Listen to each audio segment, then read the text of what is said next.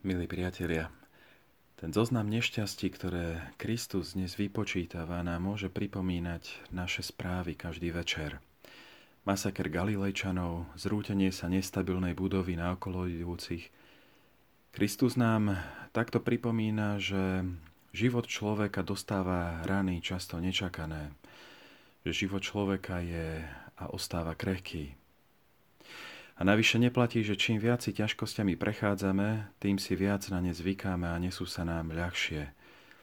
To všetko môže vzbudzovať obavy, ale tie jednoducho patria k životu. A práve v tom, ako čelíme týmto nečakaným udalostiam, sa ukazuje, kým my vlastne sme. Kristus tento výpočet, ktorý mohol byť isto dlhší so všetkými chorobami, epidémiami, zrazu však narýchlo ukončí, aby zaznelo to jeho učenie, jeho morálny odkaz. Ak niekto znáša utrpenie, nemusí to byť ešte jeho vinou. A napriek tomu hovorí, ak sa neobrátite, zomriete rovnako. Čo týmto Kristus chcel povedať? Kristus v tých udalostiach utrpenia, ktoré na nás doliehajú, vidí naliehavosť, vidí neodkladnú otázku. Ak vás nejaká katastrofa dobehne hoci aj dnes, nájde vás ešte živých alebo už mŕtvych. Nájde vás ako tých, ktorí sa postavili na stranu života aj napriek ťažkostiam, krížu, odvážnych postaviť sa po každom páde, alebo nás nájde utiahnutých v našich strachoch, dobre zabalzamovaných v zatrpknutosti jeden voči druhému. Každý kríž v živote odhaľuje, či stojíme na nohách alebo stuhnutí v akomsi krači.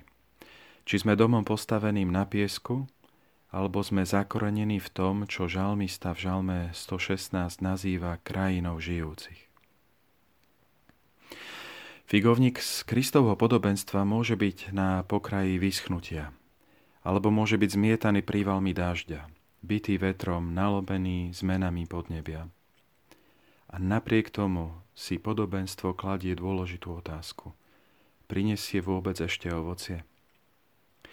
Kresťanská tradícia od nepamäti Kristov kríž identifikovala so stromom, ktorý priniesol dôležité ovocie, so stromom života. Zmietaný utrpením zo všetkých strán, kríž zarodil ovocím, ktoré prinieslo spásu celému svetu. A vedľa neho boli ešte ďalšie dva stromy – Jeden už živé ovocie nepriniesol, ale ten druhý áno.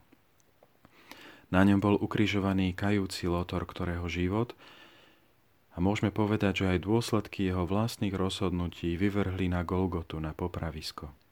A napriek tomu, keď sa objaví v tesnej blízkosti Krista, prebudí to v ňom to najhlbšie, čo v ňom je, pod nánosom všetkého toho zlého, čo v živote napáchal a jeho korene okamžite nájdu tú dobrú zem, ktorou je Kristus. Ho nikdy neopustí.